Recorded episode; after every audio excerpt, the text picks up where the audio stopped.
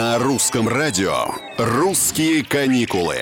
Всем привет, с вами Петр Кузнецов. Прежде чем куда-то лететь, важно ничего и никого не забыть, согласны? И грамотно рассчитать время. Но даже если вы безнадежно опаздываете, шансы есть еще какие. Эксперты рассказали, как таким пассажирам попасть на рейс. Стюардесса Кэт Камалани ведет суперуспешный ТикТок. Там она рассказывает о своей работе и делится лайфхаками.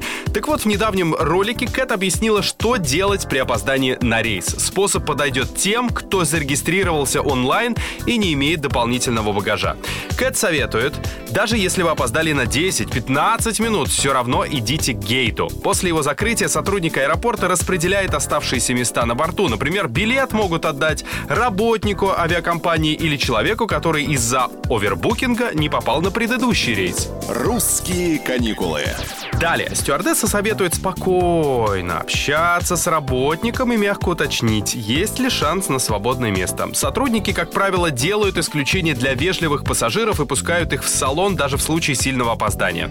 А еще Кэт рассказала о шести вещах, которые можно попросить на борту бесплатно. Записывайте и требуйте. Носки, беруши, зубную щетку и пасту, прокладки, наборы для развлечений детей и, главное, для многих. Второй прием пищи. Добавку можно попросить после окончания обеда.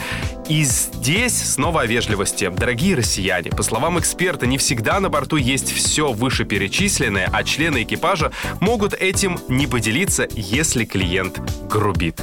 Хотя грубость это точно не про аудиторию русского радио. Оставайтесь с нами, это «Русские каникулы». Здесь мы помогаем вам отдыхать или планировать отдых.